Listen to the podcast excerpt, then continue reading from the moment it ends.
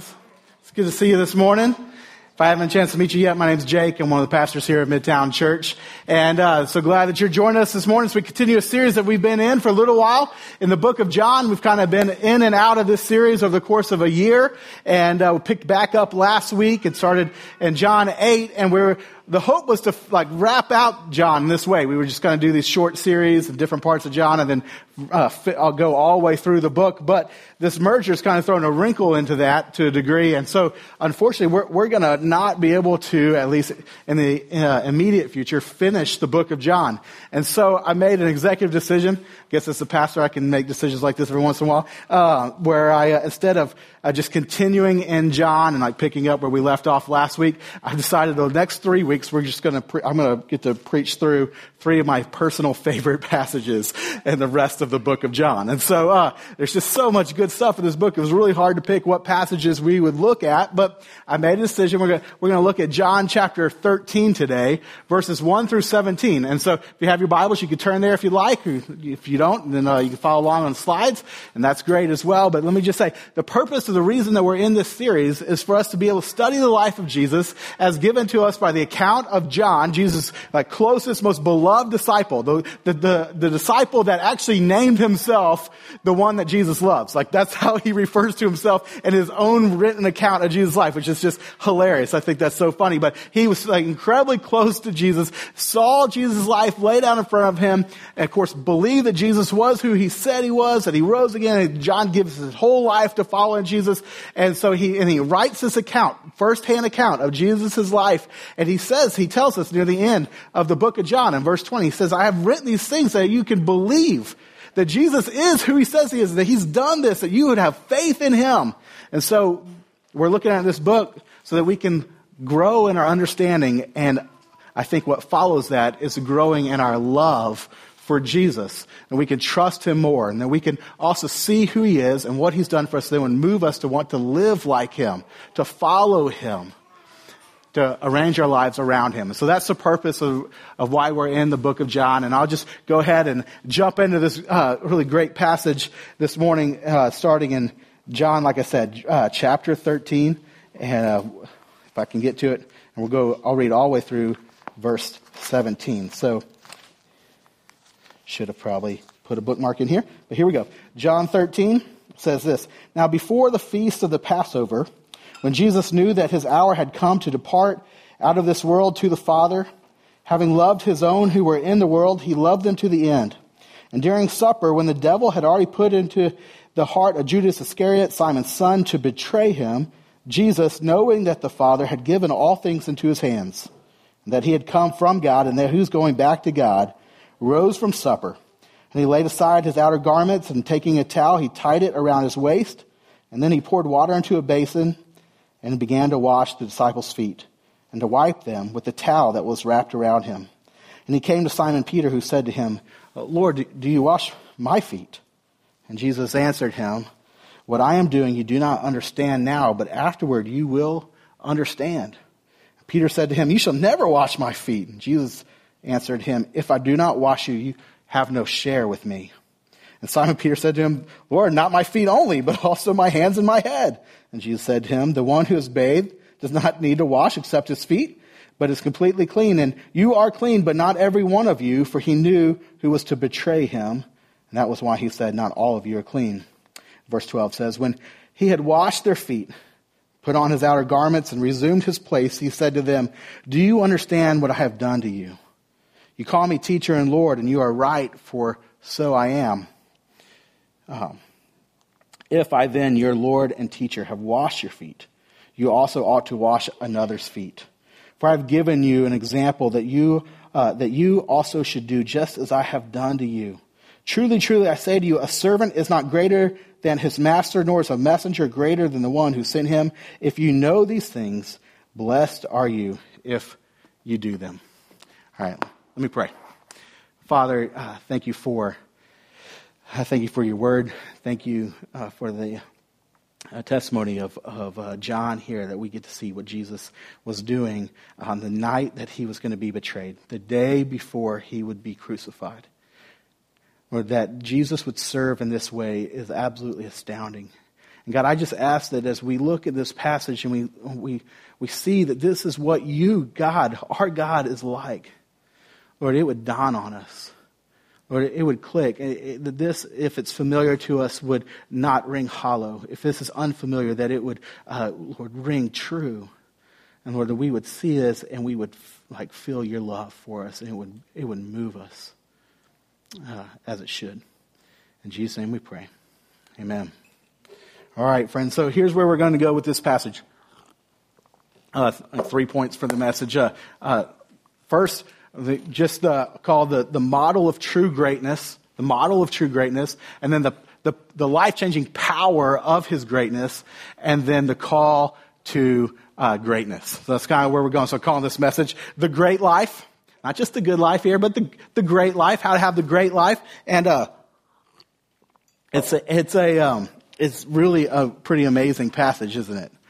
Like I said in the prayer, I don't know if you caught on to that, but like what really gets me here is uh, not just that Jesus would wash his disciples' feet. Um, I think maybe even just the idea of that loses a little bit of its meaning in our culture. That just kind of feels weird. It doesn't necessarily carry the same meaning that it did for them at that time. But it, certainly we can see that as an act of service. But to me, the, the big deal isn't just that he would serve his disciples in this way, but it's the, like the timing of it all.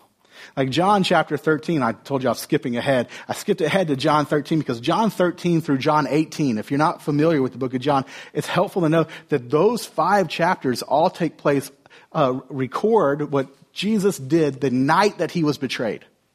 Like the day before he's crucified, we get like this beautiful picture, five chapters of what Jesus was up to in this time, this long dialogue that he's having with his disciples during their Passover meal. So we, we celebrate communion, we celebrate the Lord's Supper. We're going to do that today at the end of the service. If you ever wondered, like, what in the world were they talking about? like, read John 13 through 18. You get to see all that they were talking about. You get to see all the stuff that, that Jesus was doing in this conversation with his disciples. And guys, this is how it begins. And I think that's just amazing. That Jesus would serve in this way at this time, right before he was about to serve in the greatest way to lay down his life for his disciples, but even more than that, to lay down his life for all of us. That he, he, uh, he models this incredible greatness for us. In fact, this is what, why I'm talking about greatness, is that it's interesting is that in this, uh, you know, John doesn't give us a full conversation here, but, um, if you read uh, the rest of John 13, you'll see that they move beyond this into actually taking the Passover meal together. And in the book of Luke, in ch- chapter 22 of Luke, you get more context of what was going on while they were taking this meal together. And one of the things that you see in Luke 22, as they're taking like this same time, same meal, that while they're doing this, Jesus' disciples break into a fight. Like they begin fighting with each other, bickering with each other. And what they're fighting about is which one of them is greater or which one of them will, if you will, have, have the highest cabinet seat when Jesus takes office, right? Like they're arguing about who's to get to sit at his right hand and who's to have the most authority, most power and all this stuff. And they've bought into, I mean, clearly have bought into the world's definition of greatness. That greatness is to have, you know, to, to be high and have people serve you, to people to be looking up to you. And like, that's all the whole thing. Like, let me have the corner office with all the windows, right? And like, that's what they're arguing about. Who gets to be the greatest when Jesus takes office? Because if you remember, again, in context, Jesus has entered Jerusalem. And like a week prior, like they've been, you know, lots of people met Jesus at the city gates with the palm trees and Hosanna, Hosanna. And they're like, they, like Jesus entered, and the disciples are thinking, like, Jesus is here in Jerusalem to take power. He's going to get rid of all the Roman opposition and he's going to like become king. And like, so this is what they're excited about. They know something big's about to to happen. Now, Jesus has told them multiple times that the big thing that's going to happen is that he's going to die for the sins of the world and that he's going to rise again three days or on the third day. But they just like, it just goes over their head every single time Jesus tells them that. So they, they're not cluing in. They just know something big's going to happen. And they think it's going to be that he's going to be king, like he's going to set up power. And so they're again, they're arguing on this night in front of Jesus who gets to be the greatest when Jesus comes to power. And what's like the irony of that is just completely lost on them, right? I mean, here they are, they're standing before the greatest servant, but also the greatest, period, person of all time. And in Jesus, what you see is that the path to greatness is, isn't about trying to get others to serve you, it's, it's Him coming to serve others. That the path to greatness isn't up, but it's down. That He's going to be uh, ascend on high by descending to the lowest depths that in Jesus' kingdom, everything's upside down.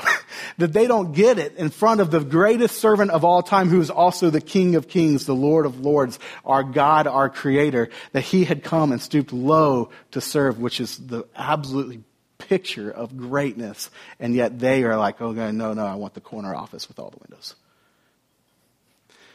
And Jesus is trying to model to them greatness. So they have this argument according to what they think is great. And Jesus says, hey, hey, hey, Luke ch- chapter 22, he just butts in and says, guys, you, you, got it all wrong. In fact, in Luke 22, he says it this way. He, verse 27 says, as Jesus speaking, he says, for who is the greater? Uh, the one who reclines at the table or the one who serves?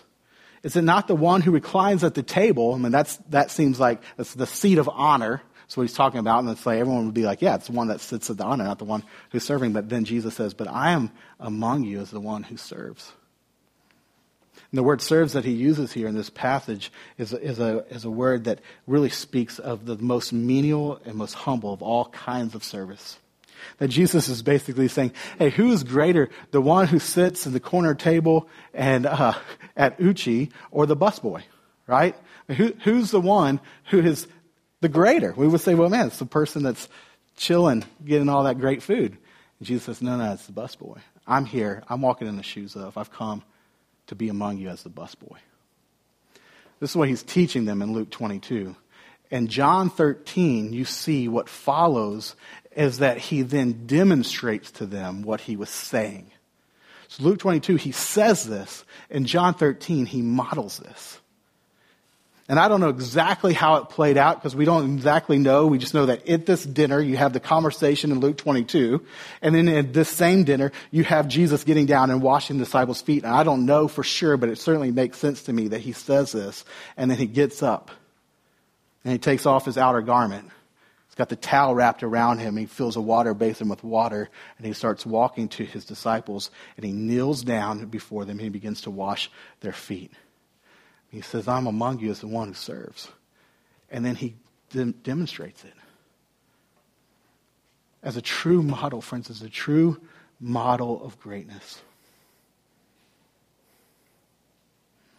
In that um, environment, and again, I know some of this is kind of lost on us because of, you know, washing our feet. Like we don't, we're not used to what life was like for them and, you know, turn the century there. But um, it was really, it was really disgusting. And, you know, but what's in, like what's really interesting instead of like me trying to describe the stuff that they've been walking in and all that stuff, it's it's helpful to know that there were actually laws about how like who you could ask to wash your feet.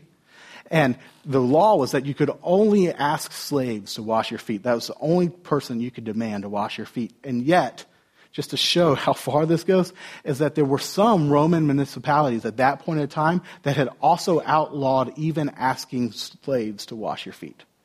So this was like a, it's like the, the, it's lower than what many slaves were asked to do. And Jesus models service here, and in doing so models what he says true greatness is, by, by taking the position of a slave of slaves, lower than the slave. It's pretty amazing. Again, friends, like, this is God. Like, don't let that be lost on you. This is the God of the universe. He's come kneeling, washing his disciples' feet on the day before he's going to be crucified. I guess that's not crazy to you? I mean, that is just like all week long I've been thinking about that and just like, it's like, I can't make this stuff up. You don't make that up. I mean, you're, you're going to make up Jesus dying on the cross, so you don't also add to it, oh, and then he washed the disciples' feet the day before. I mean, it's just like, this is like service upon service. I mean, this is just amazing. This is like, it's, it's hard to comprehend This, friends, is what our God is like. Oh my goodness. In doing this, Jesus is showing them, like, this, friends, like this is what my whole life is about. Like, let me, let me do something that demonstrates what I'm about to do. This act of service, and I'll get into it a little bit more in a second, but it's an act of foreshadowing of what he's about to do for everybody. But it's also in the last day of his life, full day of his life before he's crucified the next day, he's also a summary of what his whole life has been about up to this point in time, right? Like he's saying, this is, this is what I'm about. I've come to love. I've come to serve. And also, you'll see it in a second, when he calls others to love and serve, he's saying, this is true. This is also what your whole life is supposed to be about that this sums up what I'm about, this also should sum up what you're about. And so here you have the creator of the universe telling us what we were created to do, what we were created to be like, how we are supposed to live, what our life is supposed to be like. He says, okay, I'm your model.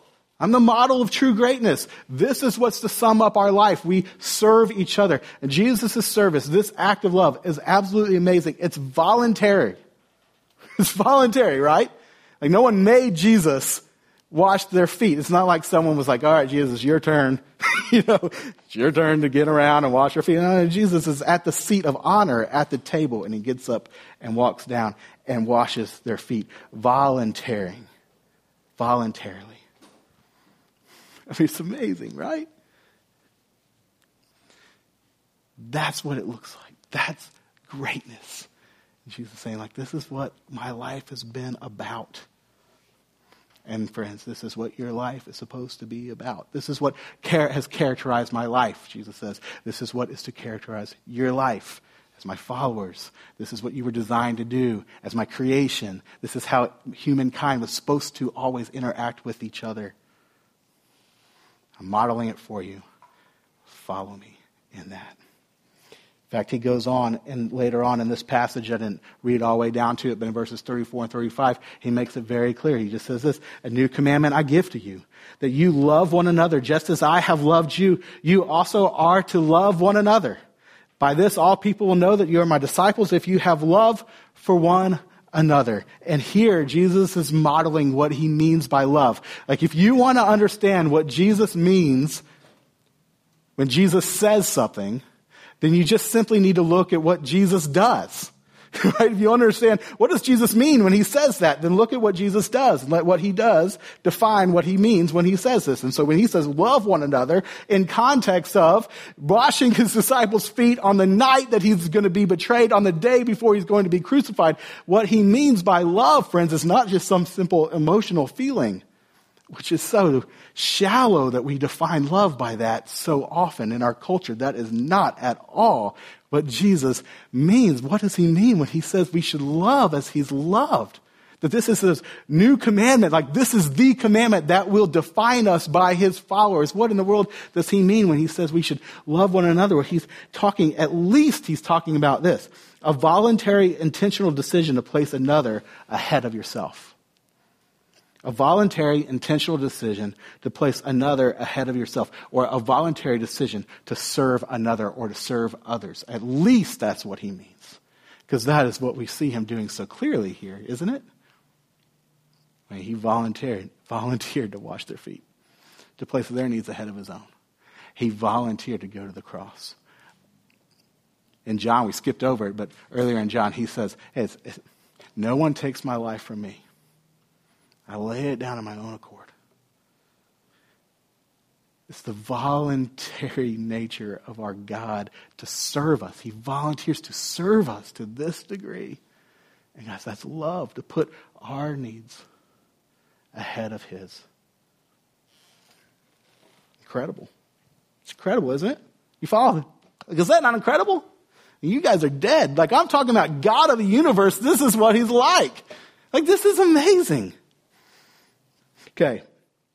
Like I said earlier, that not only is this like the model of his greatness, a picture of his greatness, but it's also what you see through his greatness is, is like what he's, or through this act of service is a foreshadowing of what he's about to do. And it's in this foreshadowing of what he's pictured, what's about to happen on the cross that we see also the power of his life, of the life-changing power of his greatness.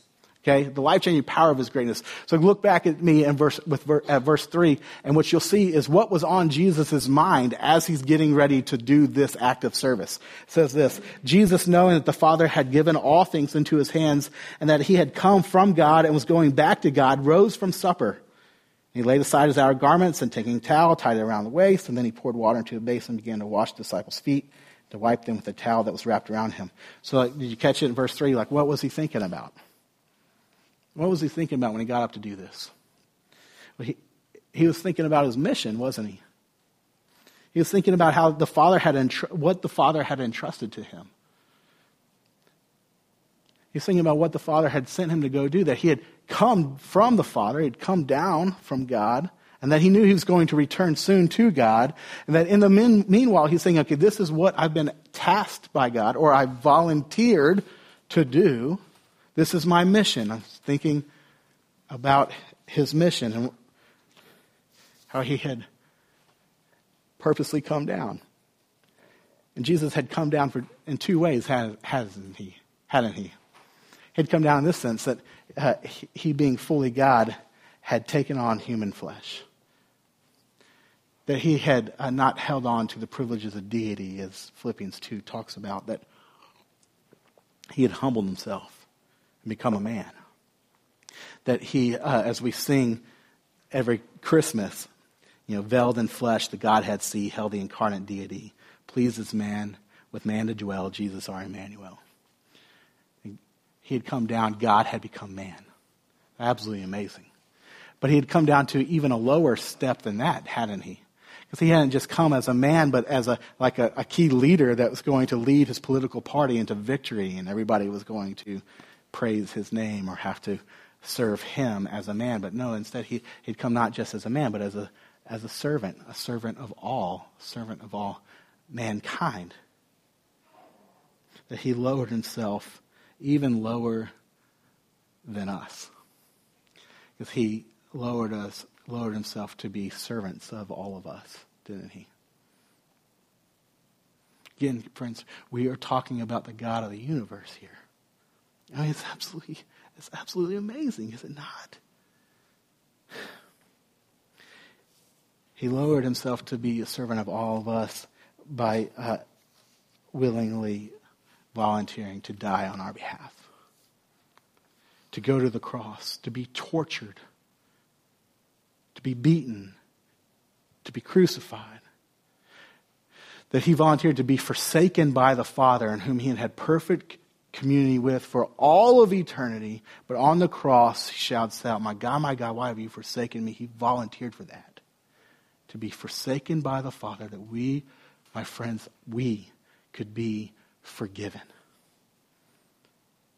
This is his service. He dies that we could be clean, made clean, wiped clean of our sin, of our guilt, of our shame.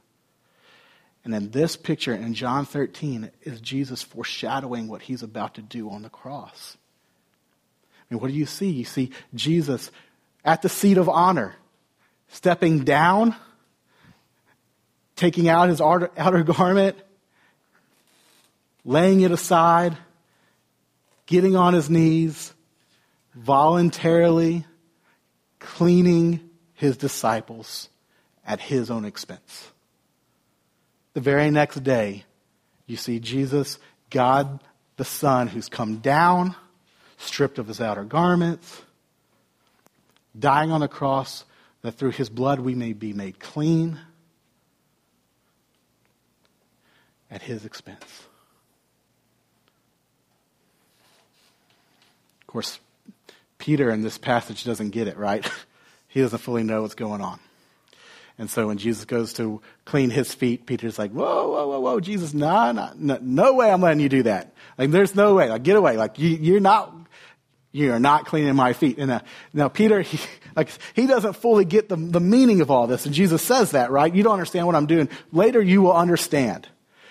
But Peter, part of what might be causing Peter not to, to capture what's going on here is that Peter doesn't recognize how bad, that he doesn't just need a, a, a, a Messiah who's going to clean his feet, but he, he needs a Savior who's going to die for his sins. And he's not fully aware of how bad he needs the cleaning that Jesus is offering. And Jesus finally says to him, like, if you don't let me do this, you're going to have no share with me. You're going to have no part to do. You can't have anything to do with me. And then Peter is like, oh, well, like that's, if that's what's at stake, then I want you more than anything else. So why don't you just not only start with my feet, but like give me an entire bath? And Jesus is like, that's just weird, right? Like that's not necessary. so he helps him see, all right, that's not really, I just need to wash your feet. And so Peter lets him wash his feet, all right? Friends, here, here's the thing the, what we see and what Jesus does here is we get at least a picture of two things. I mean, there's probably more that you could flesh out here. For sake of time, just two ways that, that, uh, that we see the power of Jesus' great, uh, uh, uh greatness, the, the life changing power of his greatness. The first is this that through his service we are made clean. I just talked about that. That through his service we are made clean. And when you, like Peter, recognize your need for Jesus' death on your behalf, that Jesus' cleansing of you, and you put your trust in Him alone for the forgiveness of your sins, then you are clean and you have share with Jesus. You are accepted by Jesus. You are no longer condemned for your sin. You're welcomed into the family of God.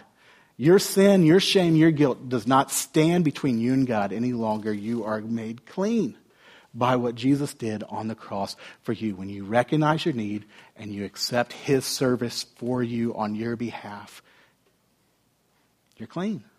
It's amazing. It's life changing, eternity changing, eternity changing. Someone had to pay for your sins, friends. Someone had to pay for mine. And it's either going to be me, it's going to be you, or we can spend all of our lives trying to get the people who have done wrong to us to pay for them and the way that they messed us up and things we've done. We could try to get them to pay for it, but it's just going to be a fruitless endeavor. But here is God of the universe saying, I've got it. I'm going to take the hit. I choose, I volunteer, I'm going to take the blame, I'm going to pay for your sins in your place. So that you could be declared not guilty even though you are guilty. You can be declared not condemned, even though you should be condemned because he was condemned on your behalf. This is our great God. This is the gospel. This is what he's done for us. And because of it, we can be made clean. But the second thing that Jesus has done through his death on our behalf, through his cleansing, is that he not only has set us free from guilt and sin and been able to be forgiven by God, but he also has given us the power to be like him, the power to serve like him and to love like him, the power to follow him. Because here's the thing, and this is beautiful and this is great news, right? Because if Jesus was simply just our model, if the love of Jesus, and we hear him say, because how I've loved you, you should love one another. If all we get is his example, then it's beautiful and it's inspirational, right? But it's also damning, isn't it? Isn't it disheartening? Isn't it crushing? Because we know, I mean, I know, I can never live up to that. Not in my own power. There's no way I could love like that. Maybe every so often, sort of, kind of, I can choose to put other people ahead of myself. But to live an entire life that's that all the time, no way in the world.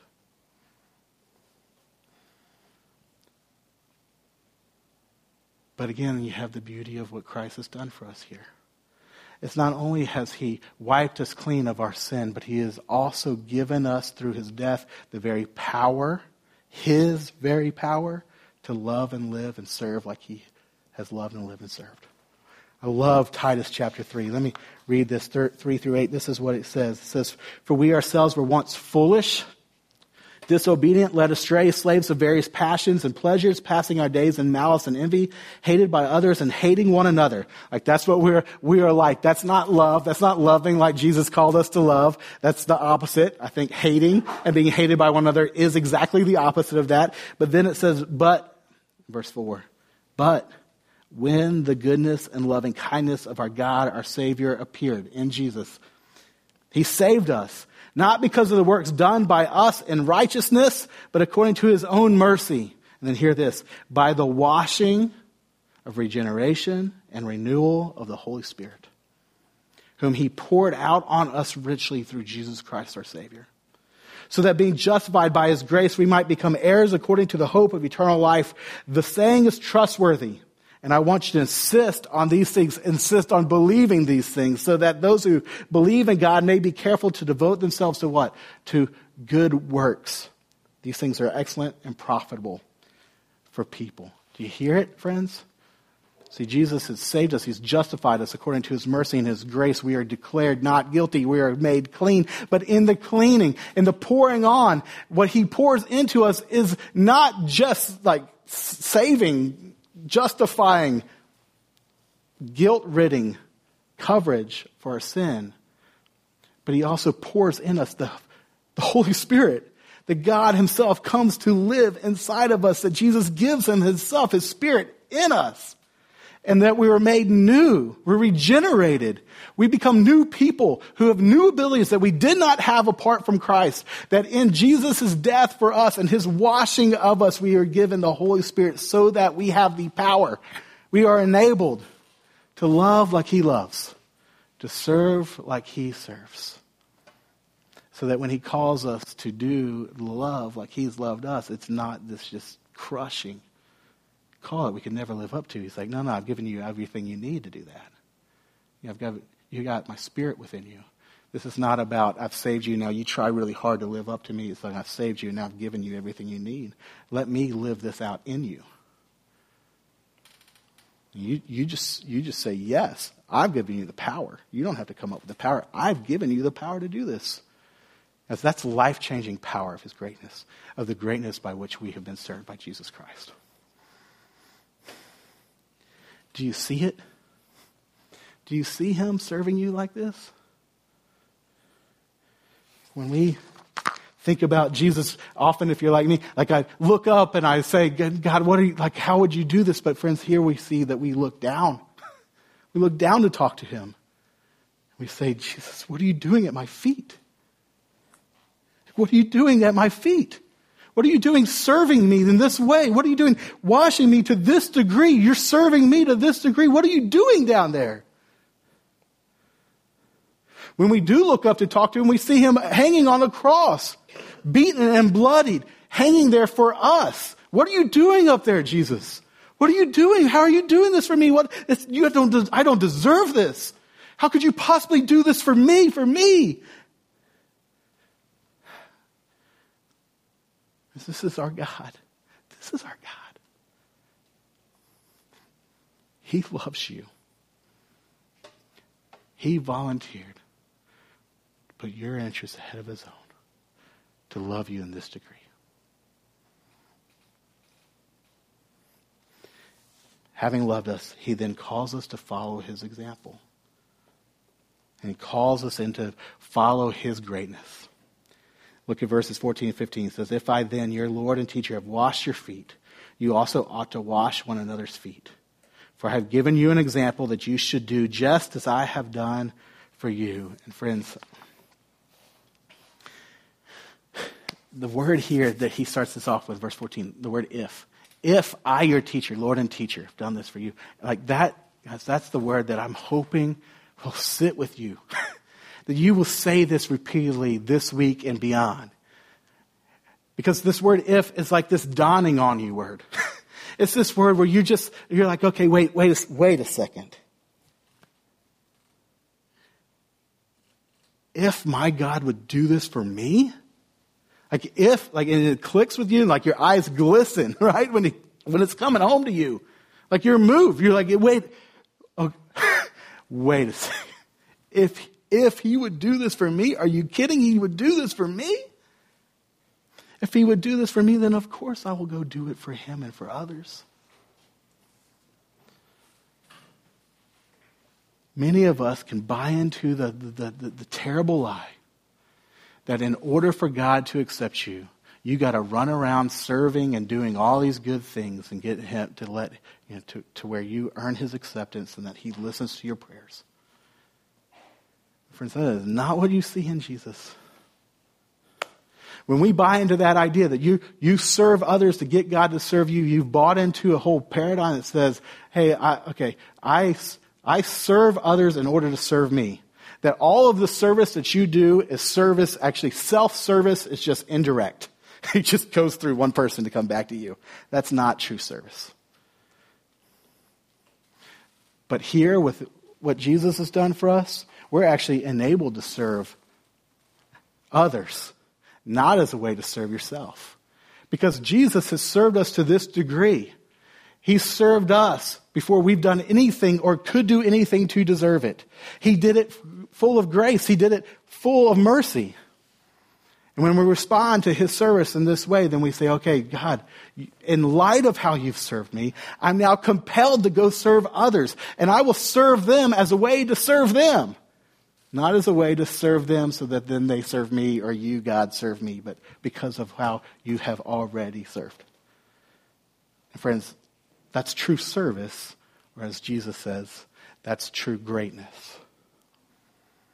And Jesus calls us in, enables us, and empowers us to live a truly great life as he modeled for us because of the way that he served us.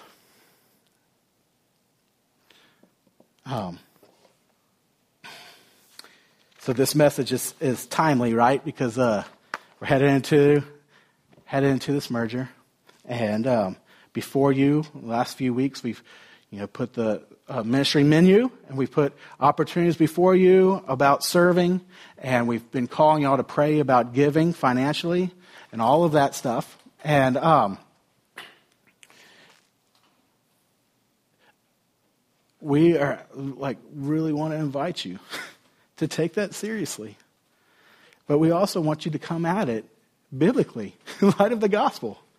That you don't serve in order to get something from God or to get approval from other people. You know, so you check the box that I'm serving on Sunday, so everybody at Midtown thinks that I'm a good person. Like that's not what it's about at all. At all. Now, what do we say? We are a family loved and served by God and what? Compelled to love and serve Austin with God. Why are we compelled? Because God has loved and served us. In light of what Jesus has done for us, in light of this that we've been talking about, we are then moved. If, if, if, Father, if Jesus, you would love me in this way. Oh man, how could I not go and love others? If you would love me like this and empower me to do so, man, of course I want to go serve others in gratitude and joy in light of how I've been served.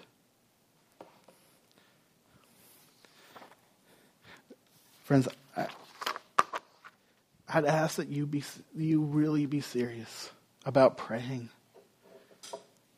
about serving as a part of our church. But I also want to be very clear that you are not at all limited to serving God and our church family and our community by just what's on that menu. The stuff that's on that menu are things that we really do need. And that there are also things that can be great first steps for you or fundamentals for you. Well, of course, yeah, I could show up on Sundays and greet people. Yeah. 30 extra minutes of my day every other week? okay. In light of the cross? Yeah. Like, I mean, I don't even need to pray about that. I'm going to do that to serve in our children's ministry two times at a, every six weeks, to love kids and teach them about Jesus, to love our church family in that way, two weeks on, four weeks off, two weeks back on. Yeah, I mean, is that sacrificial? Absolutely. Especially if kids aren't your thing. but can you do that?